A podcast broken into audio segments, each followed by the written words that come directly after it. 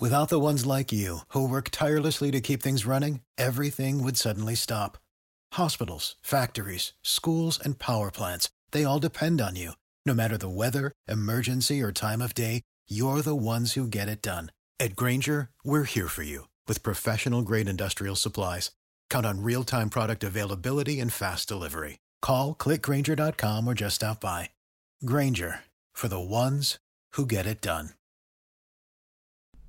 So many sports are in full swing right now, so there's no better time to get into sports betting than this very second. Go to BetOnline. It's the fastest and easiest way to bet on all your sports action. BetOnline has you covered for all the news, scores, and odds. It's the best way to place your bets, and it's free to sign up. Head to the website bet online dot a g or use your mobile device to sign up today and receive your fifty percent welcome bonus on your first deposit. BetOnline, your online sportsbooks experts.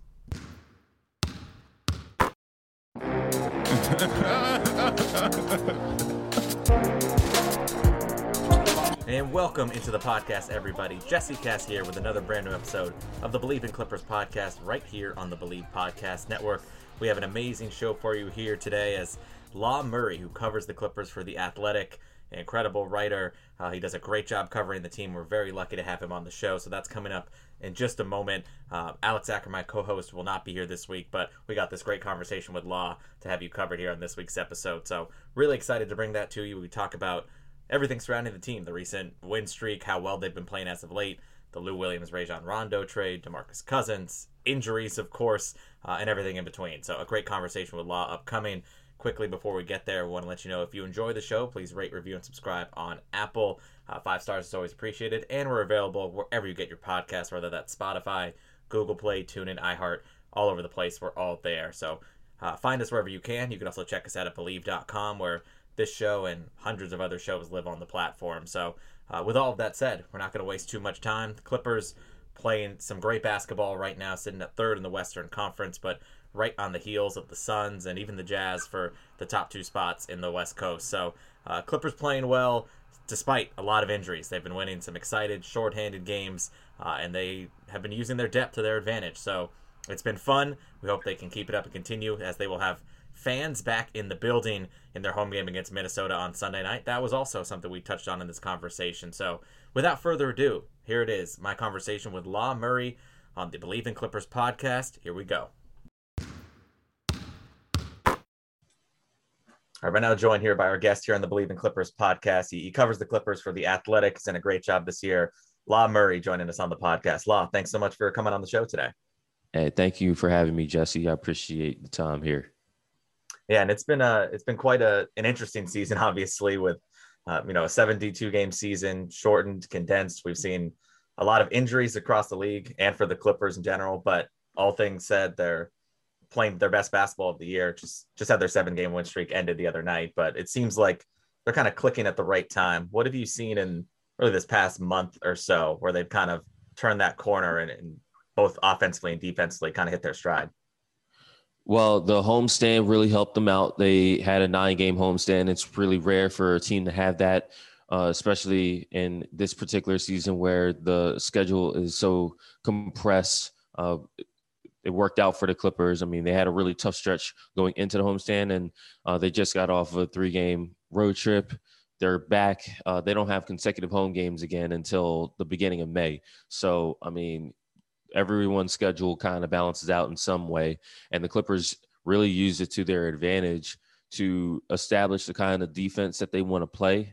Uh, they've been missing Serge Ibaka for the past month, which they would hope to have him back before the playoffs, but in the meantime, Ivica Zubac has done pretty well with the extended minutes as far as making sure that the points in the paint that they were allowing for most of February going into March, that has really flipped. Uh, they've done a really good job rebounding all season, especially on the defensive glass. What Zubac has done is give them a little bit of offensive diversity in that, uh, in addition to all the great shooting, a few times the Clippers do miss, you have a guy who's interested in being down there and cleaning up. So that has been an underrated factor. I feel like I do need to start there because we're talking about differences. We're talking about deltas and changes.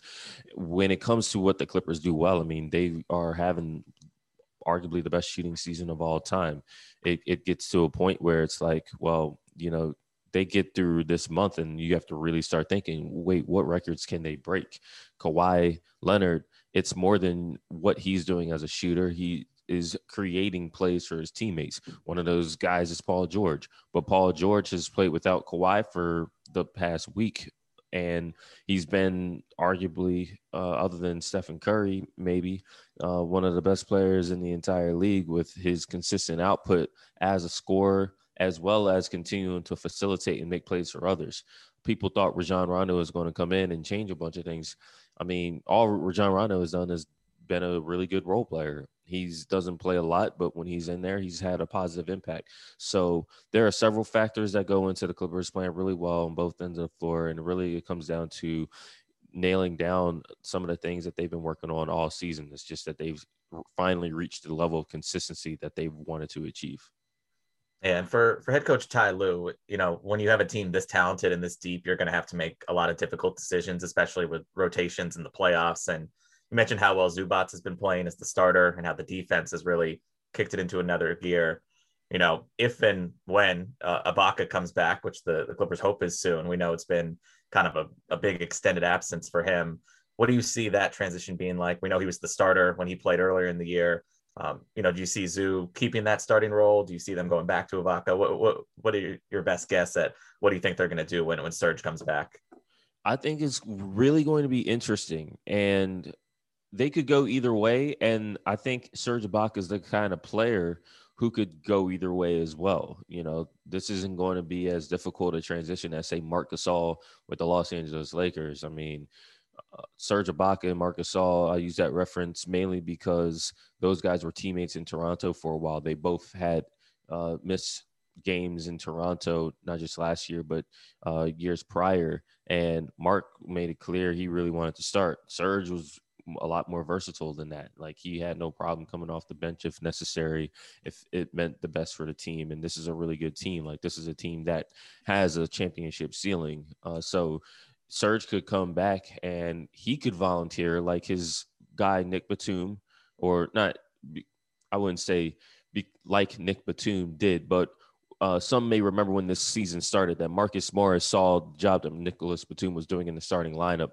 and suggested to Ty Lue that he should come off the bench as a way to start his season and let Batum stay in the starting lineup. Now, eventually, Marcus Morris got back into the starting lineup and Nick accepted a bench role, and that has gone really well. I could see the similar situation, the similar dynamic with Serge. Like, he's been out for more than a month, and maybe he sees what's going on and says, you know what, I'll be fine coming off the bench. I'll be in the second unit with Nicholas Batum, and that would be incredible. Or Ty could say, we signed you, we brought you here to start. Uh, you don't lose your spot due to injury. We saw Patrick Beverley miss almost four weeks, come right back into the starting lineup. It could go either way. And on, on, honestly, it doesn't really matter uh, who starts. It doesn't really matter. It's about minute distribution. It's about who finishes in the few close games that the Clippers wind up playing, because uh, they blow everybody out. Uh, you know, they don't play a lot of close games. Yeah, it's going to be, so it's, it's going to be a, you know, a tough decision for Ty, a tough decision for the team, but one that they really don't need to think about because Serge isn't ready to come back right now anyway. And that's something that I think is a luxury for this team, right? With the, the versatility that they have, we've seen, depending on the matchup, you know, Ty Lue goes small where he has Batum and Morris kind of playing the four and five, or exactly, you know, in bigger matchups, you can go with Zubac or Serge. So it might just be matchup dependent on, on where they want to go in, in closing lineups. Exactly. All of this is situational.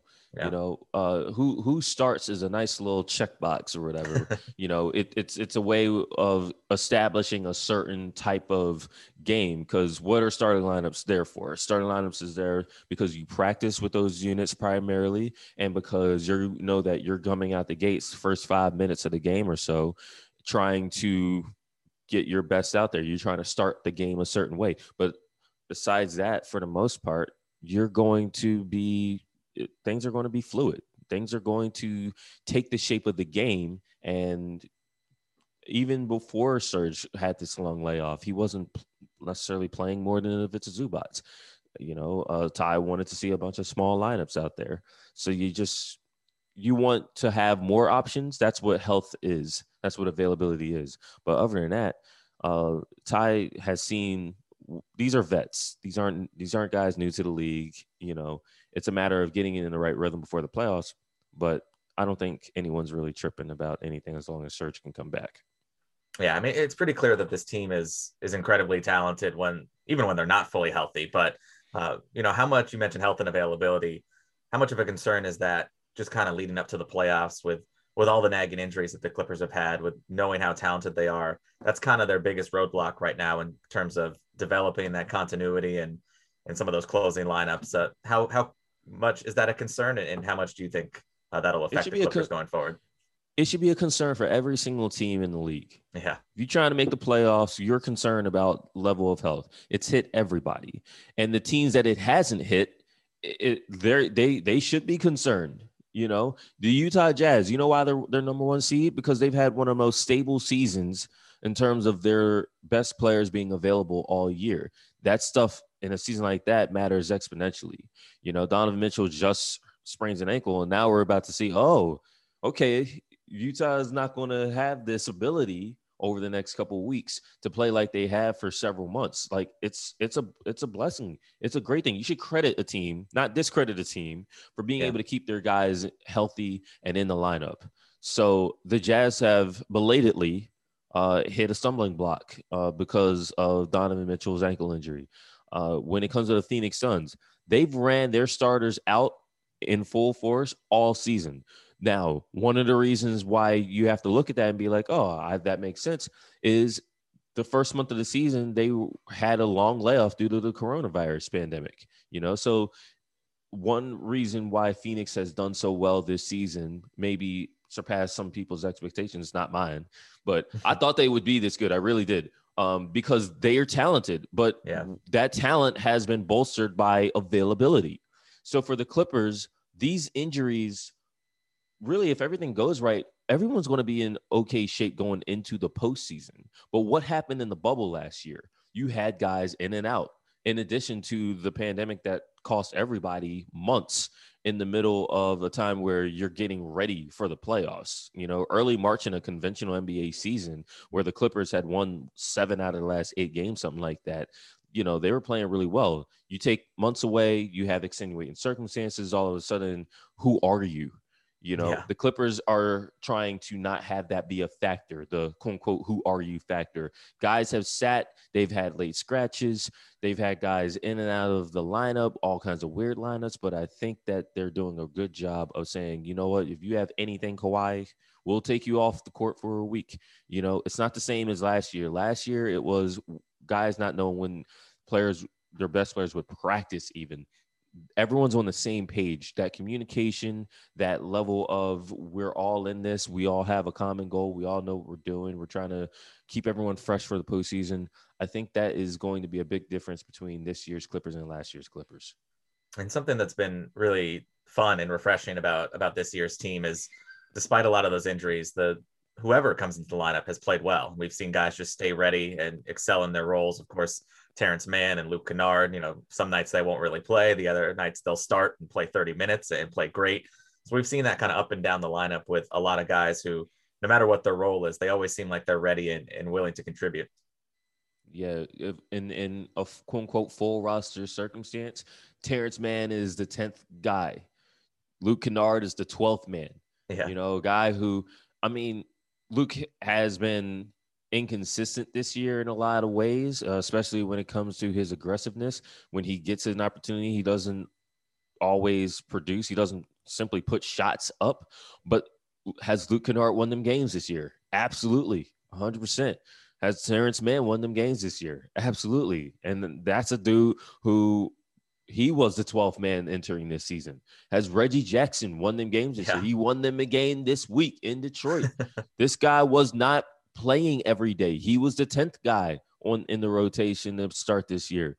That is really, that, that's just a good sign of not just the talent and depth that that's been accumulated, but also just paying it forward. If a guy has earned a way on the floor with this play, with this work, uh, when he's not playing, with how he supports his teammates uh, behind closed doors, uh, as well as on the bench where everyone can see that, that is that that stuff matters. And that's the kind of team that the Clippers have built. It's not just talent, it's continuity. It's it's the kind of chemistry that matters, not the kind of chemistry that everyone kind of, you know, hitches onto trying to look for ways to psychoanalyze guys. Like, it's really simple. Basketball is played by people, right? Sure. And so you need people to feel good about themselves on and off the floor. And I think the Clippers have placed a priority on that. And it's one of the reasons why the minimized the, the, the games that have been missed haven't affected them in the standings too much. And you mentioned kind of the, the continuity and the good vibes around the team. And Uh, we saw DeMarcus Cousins just get his second ten-day, of course, kind of an insurance policy with, with Serge Ibaka still on the shelf. But one thing that I've noticed with DeMarcus, you know, he's still working his way back from injury and probably won't be a factor in terms of getting on the court come playoff time. But just in terms of being a positive presence in the locker room, obviously he knows Rondo well. Seems like he gets along really well with Kawhi and Paul George. Just kind of adding to the, you know, the chemistry of this team, which which we know at times was an issue last year, but it seems just like another Uh, positive influence that has worked well with this group. Yeah, I, you know, DeMarcus is interesting because he's not as familiar with what the Clippers do on the floor. You know, he is, like you mentioned, familiar with some of the players on the team. You know, he's had an Olympic experience with Paul George. He's been on three other teams prior to this one with Rajon Rondo. Rondo really likes him. Uh, he's been a mentor to him. Uh, th- there's there's a there's a real love there, and that doesn't even speak of someone like Patrick Patterson, who a, a lot of people, myself included, thought that DeMarcus Cousins getting on the roster uh, on a ten-day contract, uh, two ten-day contracts now, was going to be a means of not having Patrick Patterson play as much. And not only has Patrick Patterson arguably played more, but he's shown some things that we hadn't seen prior to DeMarcus's addition to the roster. I mean, dude is dunking, hitting multiple threes in games, playing for damn near twenty minutes at pop. I mean, it's still not ideal. You'd rather have Serge Ibaka out there. Uh, and it's another reminder that the facsimile that is DeMarcus Cousins is not going to be a significant on-court factor.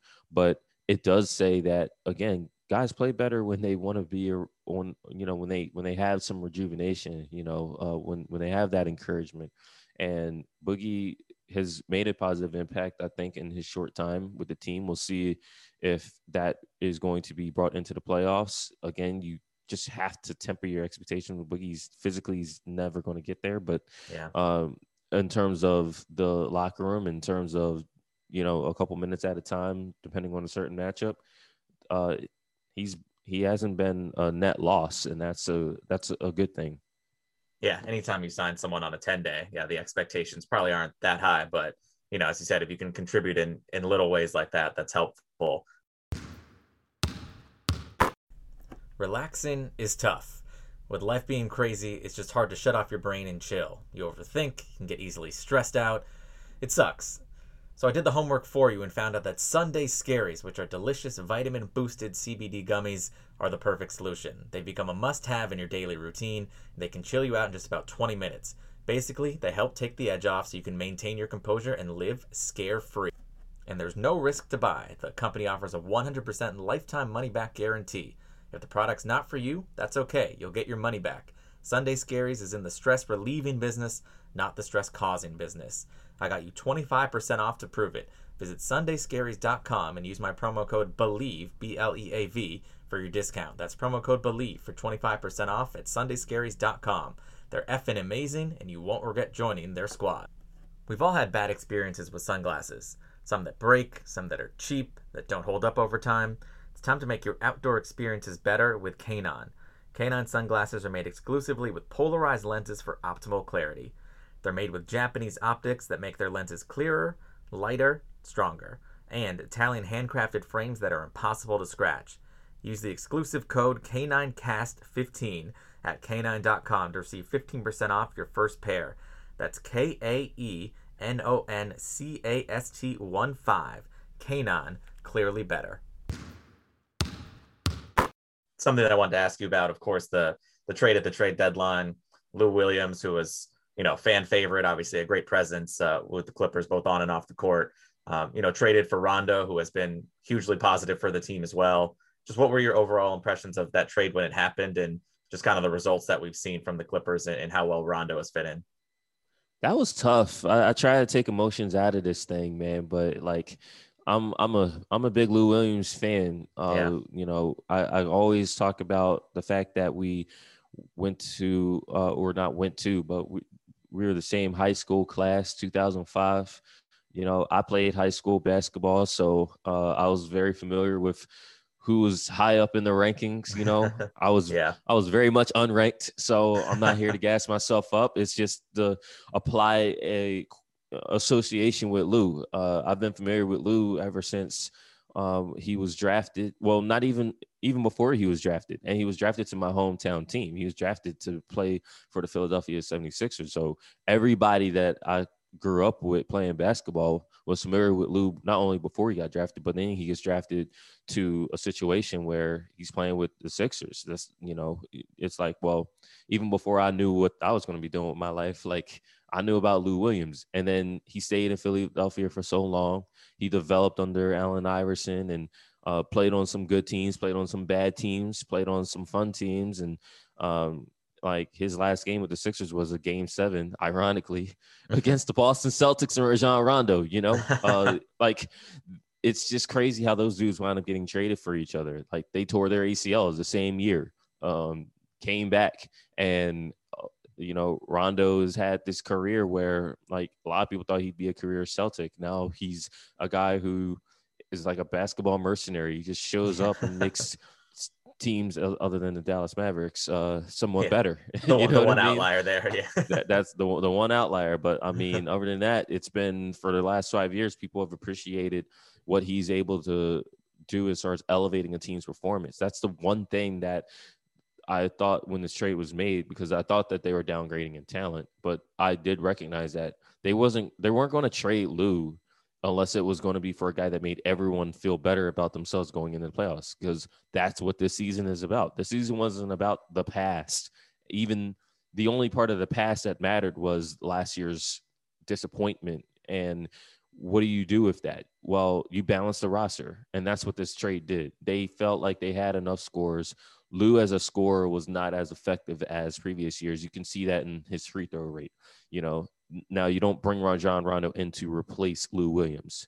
You bring Rajon Rondo in as insurance for the point guard position, uh, another guy who can handle the ball, but also someone who the coaching staff can feel better about, the star players can feel better about, and that's what it and, and that's what it did. Reggie Jackson is a Lou Williams replacement. You want a guy who's going to replace that scoring.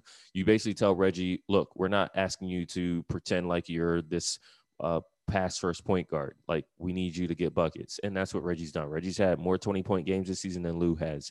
So when you think of it in that context, I think you have to move a bunch of goalposts. And that doesn't, I don't like doing that, to be honest with you. But if you understand what they're trying to do and what they're trying to accomplish, hey, the Rondo trades worked out so far, and they didn't even get him for the regular season. They got him for the postseason. So a lot of it is to be determined anyway.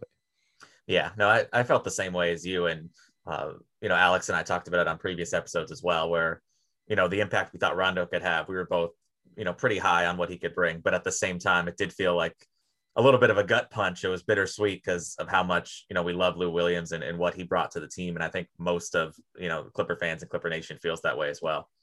Yeah, Lou is a guy who wanted to be with this franchise. He, I, I, I said when he got traded, it's like, you know, he wanted the smoke that came yeah. with whatever rivalry. I hate the Clippers-Lakers rivalry. It's B S to me, to be honest with you, but it's a real rivalry. You know, people who care about both of those teams or one of those teams, they're going to play up and, and be sensitive to the other. And Lou felt that when he got here and was like, we're the better team, you know, and then he played like it, you know, for the most part. Like Lou was Lou's a part of a lot of wins over the Lakers. He was, used to be a member of the Lakers, so he he understood what was going on. He had more success, you know, as far as wins and losses with the Clippers than he did with the Lakers, you know. So um, the veterans respected him. The league respects him. I can't tell you how many times guys in the middle of a cane would come up to Lou and be like, yo, I love watching you play growing up, and now I'm playing against you. You know, Manuel quickly comes to mind right away. Yep. Uh, but, you know, I think Devontae Graham with the Charlotte Hornets, you know, like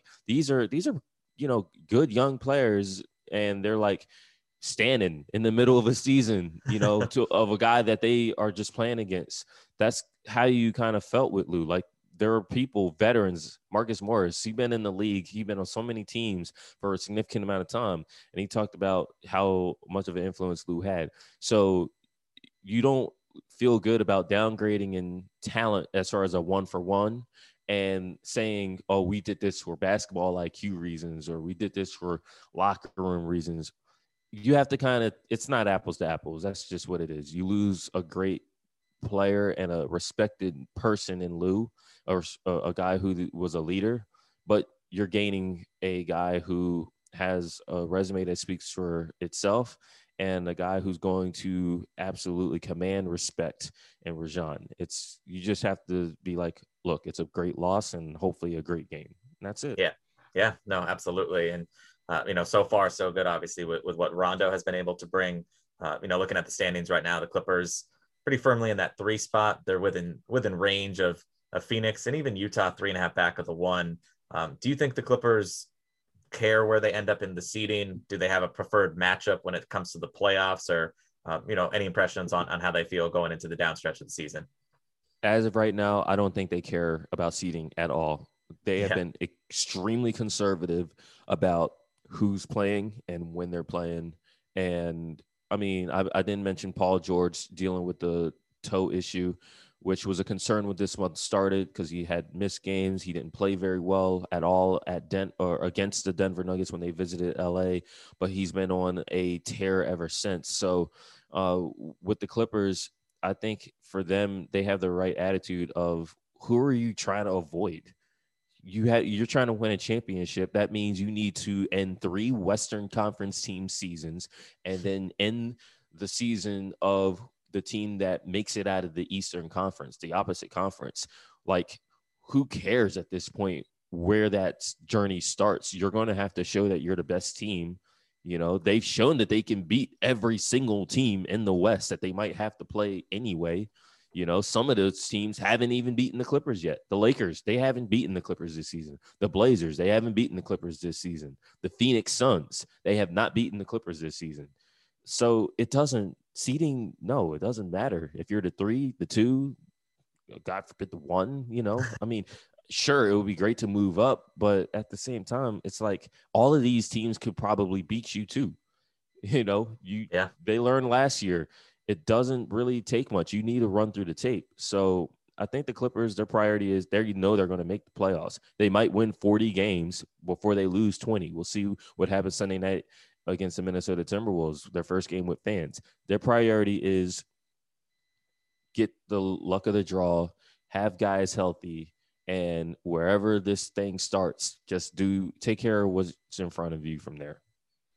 Yeah. And there's a couple of things you mentioned there that I wanted to touch on as well. Of course, Paul George with, with the bone edema issue in his toe, as you mentioned, it seemed like it was really affecting him adversely for a while. And, you know, he's talked about the, the, the mindset shift that he's had and just the tear that he's been on lately, uh, you know, managing a really a, a tough injury, but being able to play through it. It seems like he's kind of hit his stride with it. What have you seen with him that's been able to, you know, have success despite still playing with this toe injury?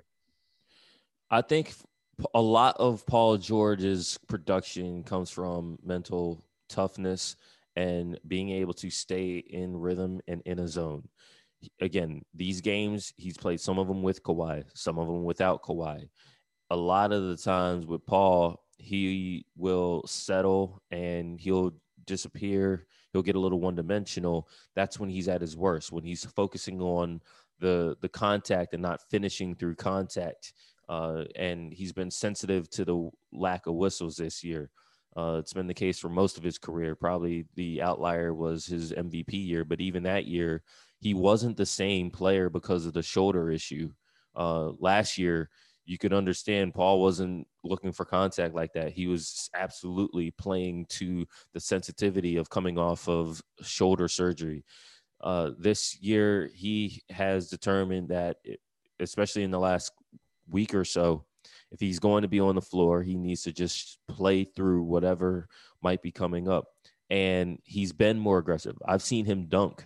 I like it when guys dunk, because when you, you're, you're dunking, your legs have that extra juice. You have that explosion. You have that will to go and finish regardless of who's coming. That has made an impact. his shooting. I mean, he's had an elite shooting season. I think people forget that when Paul George came into the league, he wasn't a shooter. If he was a shooter coming out of Fresno State, he would have been a top five pick. The Clippers might have drafted him over Al-Farouq Aminu, something like that. No, he was not a shooter at Fresno State. He shot sub thirty percent from three his rookie year with the Indiana Pacers. It's amazing how he's a he's a ratchet now, you know, and he's still in a position where he's making plays for his teammates. So the ball is in his hands a lot. He's got to produce, and he's got to do it a lot. And I think it's helped him that he's just gotten over it. You know, I think that's not, that's a scary thing. You're wondering, oh, I can't bend my toe, or I can't flex, I can't push off when you're dealing with that. But I think the Clippers have done a good job of helping him get on the floor. He's not going to play in back-to-backs probably for the rest of the season. And he's on a roll. And hopefully he can continue that because, yeah, everyone wants to see him do it in the playoffs. But you know what? A lot of people don't wait for the playoffs to clown him. So the fact that he's playing well, it's like keep that same energy. You know, he's playing really well. Hopefully he can continue on. There's a lot of people who wish failure on him, and they, they want him to fail in the playoffs because it'll get their clicks up. So hopefully he can continue playing well uh, going into the playoffs, and he can have success in the playoffs as well. Yeah, no, we've, we've seen that plenty all over social media. Like you said, it's, you know, quiet when he has a Western Conference Player of the Week week like he's had and drops thirty in five straight games. But if, you know, if he misses a layup or something, then it's all over the place. So, you know, yeah. It's tough for him in that regard, but he's been, he's been absolutely incredible lately. Um, you mentioned also the, the return of fans, which will be, ha- be happening for the, the Sunday night game against the Timberwolves. Uh, we know a lot of teams in the league have had some limited fans in some aspect, you know, around two thousand, three thousand fans. This will be, of course, the first time the Clippers will feel it for a home crowd. How much of a, a boost do you think that can give them, just going down the backstretch of the season and then into the playoffs, of of having fans back in the building? The crazy thing is they don't have a lot of home games left. You know what I mean? Like yeah, that's like six that's left. The, that's yeah. the craziest. Yeah, that's the craziest thing about it. I just talked about the nine-game homestand and what that meant and how rare that is. You look at the schedule and be like, oh, what a great logistical advantage. They did not get days off during that homestand, for one. The only time during that homestand where they had back-to-back days without a game was in was leading into the the Lakers Easter game, and even that game was early. And you know, during this season, when it comes to logistics, when you have an early game, that means your testing schedule the day before, you don't get the same kind of rest, you don't get the same kind of sleep. So it was almost like you had only one and a half days off instead of two. You have to play an early game. That's the case for both teams, but again, for a certain team like the Clippers, like that rest is a factor when you don't have that break in the schedule. So now you come to the back end here and you don't have many home games. Only they have literally one stretch left where they have consecutive home games, but players have spoken about the the energy that comes from the crowd, a crowd that cheers for you, because they've played in front of crowds all yeah. you know for parts of this season uh and in an increasing manner, because more and more teams have opened the building up to a limited number of fans. Uh those chants, they're not cheering for the Clippers, so perhaps now they get a little bit of that energy. You never know what's going to happen. And uh, it's good progress uh, for the country, for the, mis- the municipality. Uh, that's good for that's good for them. And and then it's about the playoffs. Home court advantage meaning something, and uh, and so it's good that they're going to have fans. I think the players are going to get a boost from it, but ultimately, uh, the game is played on the floor. So whatever boost that they get from fans is great, but don't don't have fans and get smacked on your first night back. You know. Like if you gonna if you're gonna be happy that fans are in the building, cool. Well, play like it. So that yeah. remains to be seen too. Yeah, br- bring the energy, especially against you know a, t- a Timberwolves team that obviously at the bottom of the league, but you know they've got a couple of their their key players back. So yeah, got to bring. They played much. They better. played much better with D'Angelo back. And... Exactly. When they haven't, they made the D'Angelo Russell trade and gave up a prime opportunity for a lottery pick possibly uh because they wanted to pair Russell and Towns together. They've only been able to do that for not I don't I think Sunday night would be the tenth game in that circumstance, and yeah, they have a winning record going in when those two guys play together. It's almost like when a roster has ideal circumstances, the teams play better. So you yeah, know what, what a concept, right? ex- exactly yeah like respect the game right Respect yeah. the game. anybody can beat you if you think that you, you take an off night. You can get smacked by anybody in this league. These guys are pros. That's why, even though people say, well, teams aren't playing enough or te- there's too many games and it's too sensitive. It's like, no, the Clippers have done this well because they have pros on their roster. Every team should, but every team doesn't have that, you know, but any team can beat you. So you still need to respect the game and don't look at a team's record. Look at the ability that a team can, can, uh, can play against you, and you need to match that and, and play your game as well. Yeah. And, and I know it's, it's tough when you're not able to, to be around the team as much with just the circumstances of, of the pandemic. Um, but any indication, we know the Clippers are tight-lipped as well, but uh, Kawhi Leonard, we know they've been cautious with him with that sore right foot, uh, listed as questionable going into that Timberwolves game. Any indication of if he'll be back for that, or if not, when, uh, when he'll be back on the floor and, and back to his usual dominant self? I thought that he was going to play Friday and they decided to hold him out. Uh, in Philadelphia, he was on the trip, and it's always good when a guy travels, even though he's not one hundred percent. Uh, but you know, he didn't play, so anything could happen with Kawhi, uh, I guess. And it, it's you, you don't really like seeing a guy listed with a particular injury for an extended period of time. But I also think the Clippers kind of had a plan as to what they're going to do. They're not overly concerned. Uh, it's not like the words that I look for are like setback and not traveling and not practicing. Yeah. I don't think that's really been the case. Not that they've had days to practice anyway. Again, they're on a stretch here where they've been playing every other day, sometimes back-to-back days. So they don't get back-to-back days off until after Sunday at, against the Timberwolves, after a back-to-back, uh, which includes a trip to Portland, which is also one of the underrated toughest trips in the league. Uh, the, the, you know, playing a back-to-back with a visit to Portland as part of it. Uh, they have to play a game in Houston, uh, typical trap game, because it's, it'll be their third game in four nights.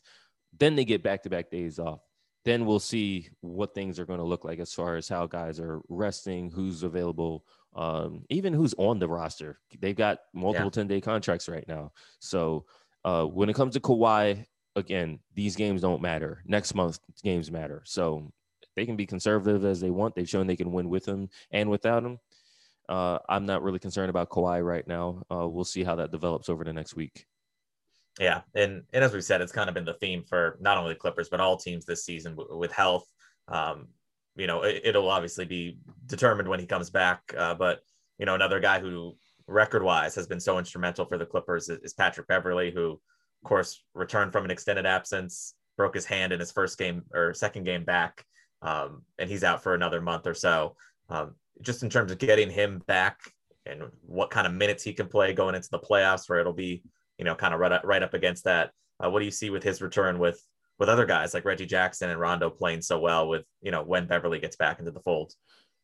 We got what we needed to see when Beverley came back for those two games. Those were two big games that he played in terms of coming back from the right knee soreness that he's been dealing with, not just all season, but I mean, people remember that he missed most of his first season with the Clippers after major uh, right knee surgery. Yes, the two are related. So managing that particular ailment is a priority. And this fracture of his hand is actually, there's a silver lining. I've always felt like there's a silver lining with Anthony Davis and LeBron James missing time now. A lot of people be like, oh, they're missing time. Like, number one, you get guys who are stepping up and playing roles, playing important roles, and establishing the level of defense that the Lakers have. Like, I'll give the Lakers some credit there. And you know, a lot of people want to focus on injuries, but those guys aren't dealing with season-ending injuries. They'll both be back, and they're both getting rest in terms yeah. of missed games where they'll probably look raggedy when they come back, but it'll be like the seeding games. A lot of people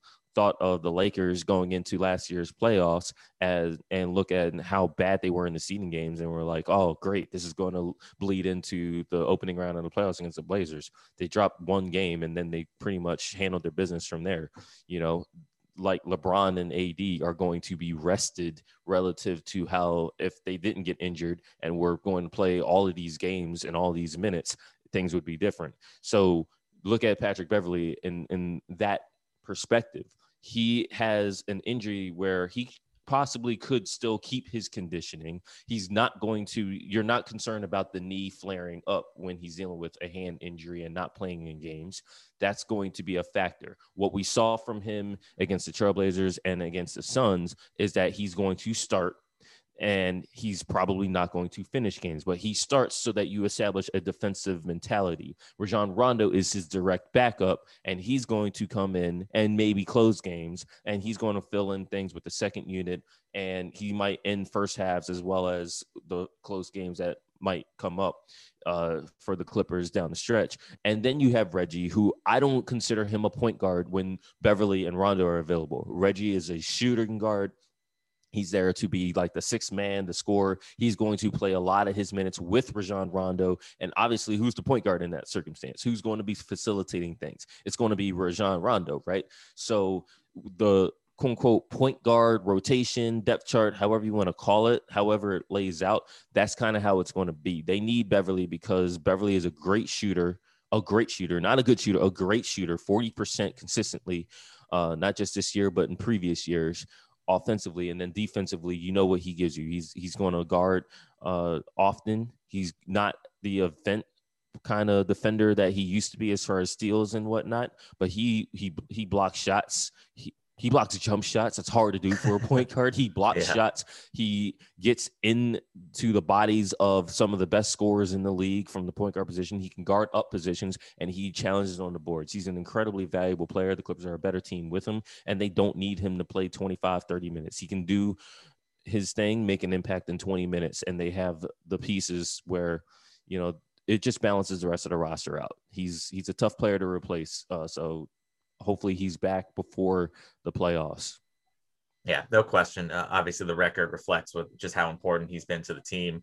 Law, before before I let you go, I uh, just want to, you know, ask about how the season has been for you. Obviously, it's been a difficult one in terms of the pandemic and adjusting, and a lot of, you know, a lot of these Zoom type uh, press conferences and calls. Uh, just what's what has this been like? This year been like for you covering the Clippers and seeing this team?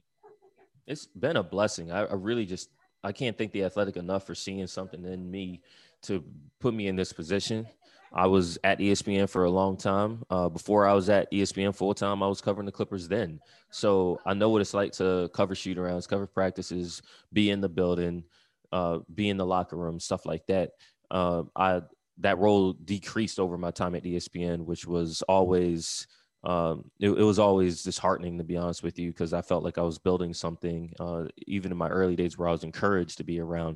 Uh, shout out to Chad Millman, who's at the Action Network. Like, he encouraged me when I got there. It's like, hey, you you understand the N B A. You've been in locker rooms. You know how to cover cover this league. Like, that's an asset. So uh, I'm thankful for the people who brought me on to E S P N and gave me an opportunity to encourage me to do more uh, instead of to do less, instead of put me in the box in a role. And now The Athletic, they saw my experience and was like, look, this is the Zoom era, but you can still do a lot with it. This is a great opportunity right now. It'll be a great opportunity when we get back on the road. I'm talking not just me, but media in general, get back on the road, traveling, Uh, seeing seeing the country, seeing the United States, seeing this league, getting that perspective that comes with uh, being outside of your bubble, if you will. So um, it's it's been tough. Uh, I'm not going to be at Sunday night's home game against the Timberwolves. Uh, I haven't gotten my first shot yet. Uh, the process of getting a negative test is a little more complicated than I. It's not. It's it's just a little too much right now. Uh, I'll get there. And so I'm excited to get vaccinated. I'm excited to just continue the progress of getting this country back, uh, opening up and everything, uh, being safe about it. And I got a lot to look forward to. So it's, it's been, it's been a very unique and interesting season. There's a lot of opportunities to make the most of it. And that's really what I've been focusing on. Well, uh, I can tell you that, you know, from all Clipper fans out there, uh, we appreciate what you've done this year, uh, covering the team. You do a great job, and uh, we're thankful for that, and looking forward to uh, to much more coverage for hopefully a, a long run into into the playoffs for the Clippers. Hey, absolutely. Uh, we'll see what happens. I'll be here for whatever. Yeah, absolutely. Thanks again for coming on, and uh, yeah, we'll catch up down the line. All right. Thank you, Jesse. So that will do it for this week's edition of the Believe in Clippers podcast. Once again, a huge thank you to Law Murray of The Athletic for coming on the show. Of course, if you're not subscribed to The Athletic, you're missing a lot of great content from Law over there. So be sure to check it out on The Athletic and follow him on Twitter, where he's always giving great updates on all the latest Clippers news. So, again, a big shout out to Law for coming on the show. And, of course, thank you to everyone out there for listening. As always, we always appreciate it. As you heard at the top of the show, you can find the show wherever you get your podcasts and, of course, at Believe dot com. So with all that said, we'll talk to you again next week on the Believe Podcast Network, L A's number one sports podcast network, and the only place for the show with every team in L A and more. We believe in our L A teams. Do you believe? Go Clips.